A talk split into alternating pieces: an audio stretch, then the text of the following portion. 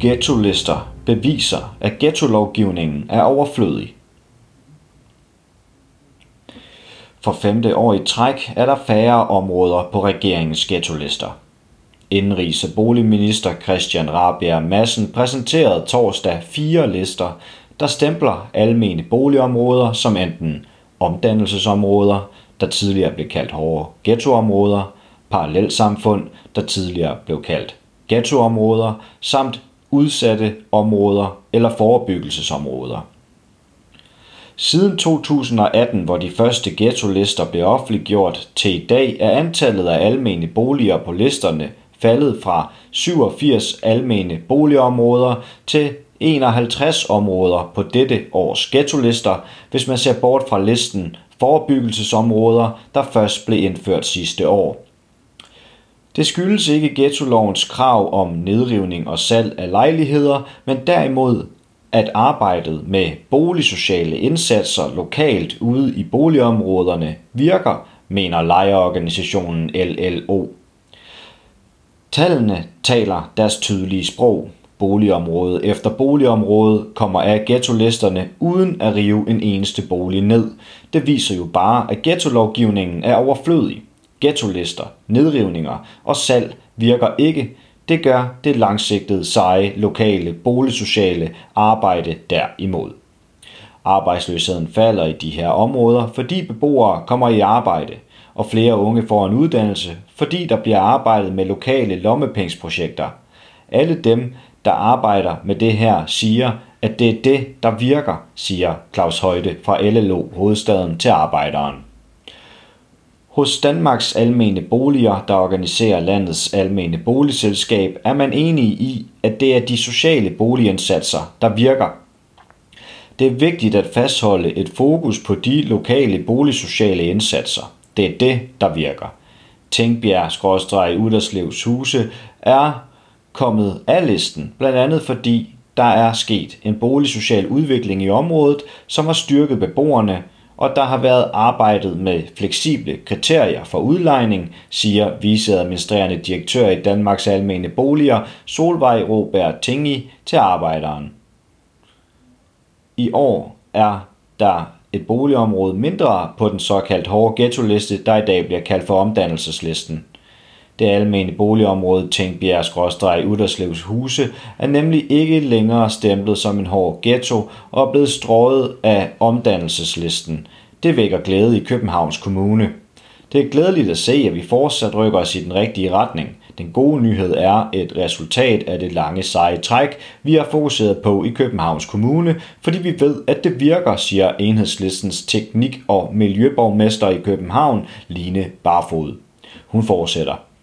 Det er stadig ufatteligt dumt, at skiftende regeringer bruger energi på at udskamme boligområder på en liste, som i bund og grund er ubrugelig, fordi bitte små tilfældigheder kan afgøre, om man er at finde på opgørelsen eller ej hvilket i yderste konsekvens kan betyde, at folk mister deres hjem, når almene boliger rives ned eller sælges, som det er tilfældet i Mønterparken. Særligt når FN har udtrykt bekymring for, at lovgivningen er racediskriminerende. Det, der virker, er massive, langsigtede investeringer i den udsatte bydel, og det skal vi fortsætte med, uanset hvad statens opgørelse fortæller år for år. En af dem, der til daglig arbejder med boligsocialt arbejde, er formand for FSB, Mads Malik Knudsen. I Tingbjerg har vi skabt mange lommepengejobs og samarbejdet med skolen, blandt andet til at løfte eleverne ved at tilbyde udskolingselever lønnet arbejde som læsemarkere for yngre elever.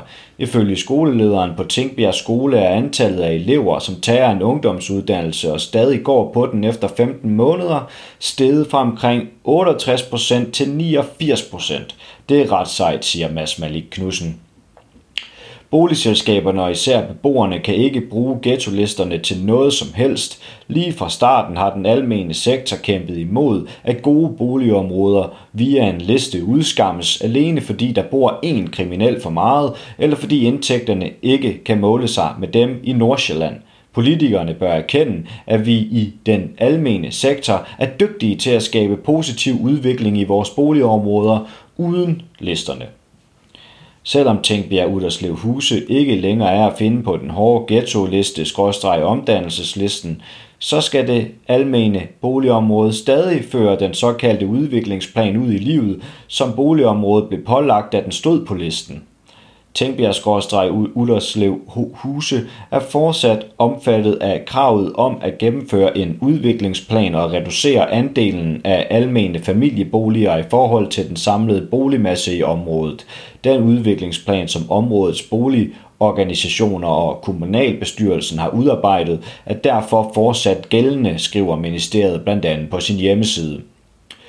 Lovgivningen er skruet sådan sammen, at når først et boligområde kommer på den såkaldte omdannelsesliste, bliver området pålagt at udarbejde en plan for at nedbringe andelen af almene familieboliger til 40 procent. Planen skal føres ud i livet, også selvom boligområdet efterfølgende kommer af listen.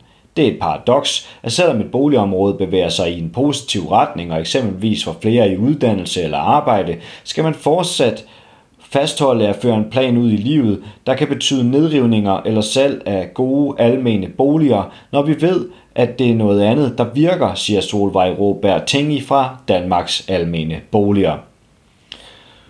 Udover den hårde ghetto-liste findes der også den almindelige ghetto-liste. Den bliver i dag kaldt parallelsamfundslisten. Her bliver tre boligområder taget af listen. Aldersrogade i København, Tænkbjerg Ullerslev Huse i København og Grønne Parken i Holbæk.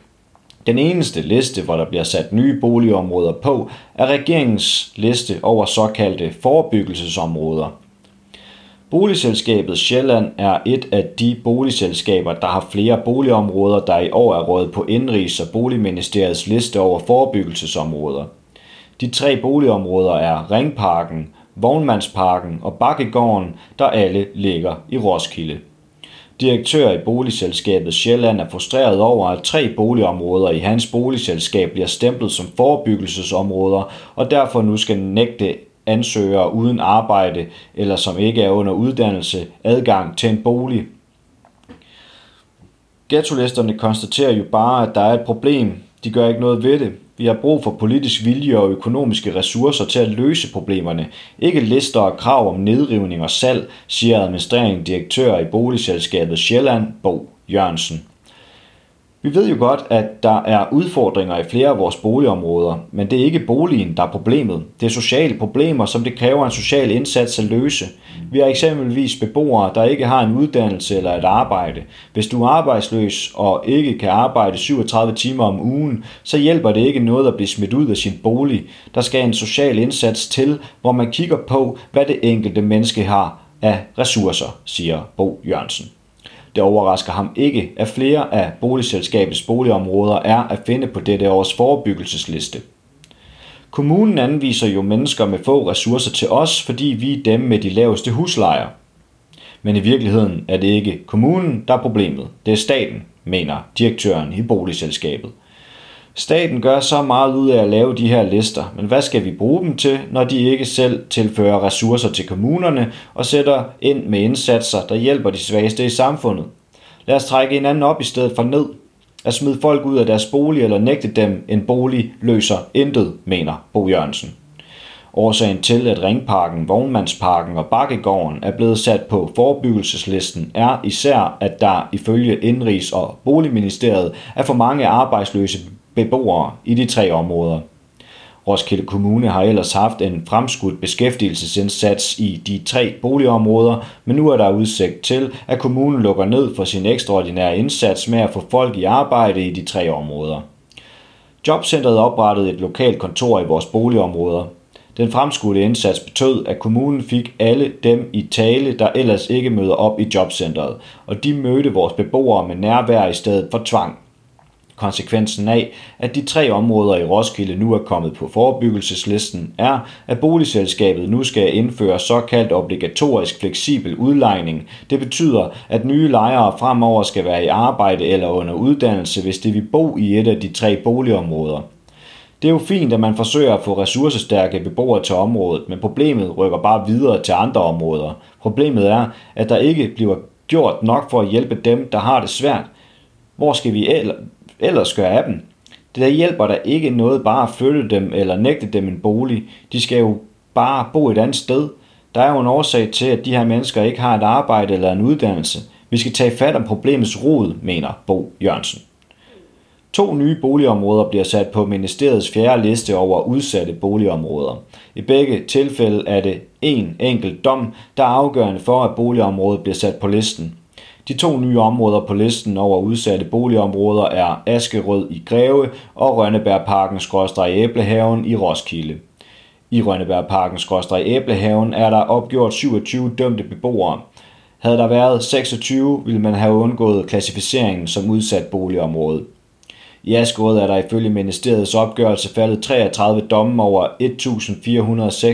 1.476 beboere. Havde det været 32 domme, var boligområdet ikke kommet på listen, konstaterer LLO. Det bør jo ikke have konsekvenser for lejerne, at man har en kriminel nabo. De to sager understreger vilkårligheden i listerne, hvor små marginaler afgør, om et boligområde undgår at komme på listen eller ej. Vi mener heller ikke, at almene lejere skal straffes med at blive sat ud af deres boliger, fordi de har for lave indkomster eller for kort uddannelse. Hvem skulle det hjælpe, spørger Claus Højde fra LLO Hovedstaden. Han fortsætter. Det er symptomatisk for lovgivningens absurditet, at en enkelt dømt kan ændre et helt områdes fremtid. De tal, der opgøres, har slet ikke tilstrækkelige udsagnskraft om, hvorvidt der er tale om parallelsamfund. Skal man afgøre det, må man lave ordentlige kvalitative undersøgelser af området, hvor tallene kan indgå, men ikke være afgørende. Og så er det vigtige spørgsmål, hvad gør man, hvis der virkelig er tale om et parallelsamfund? Opsiger lejerne, river boliger ned? Nej, selvfølgelig ikke. Hvis man vil opnå noget, må man gå direkte på problemerne og løfte området socialt. Du har lyttet til en artikel fra Arbejderen. Abonner på vores podcast på iTunes, eller hvor du ellers hører din podcast. Du kan også klikke ind på arbejderen.dk for meget mere journalistisk indhold. Du er også velkommen til at følge Arbejderen på YouTube, Facebook, Instagram eller Twitter, samt tilmelde dig Arbejderens daglige opdatering på Messenger. Vil du i kontakt med redaktionen, kan det ske ved at sende en mail til redaktion Tak fordi du lyttede med.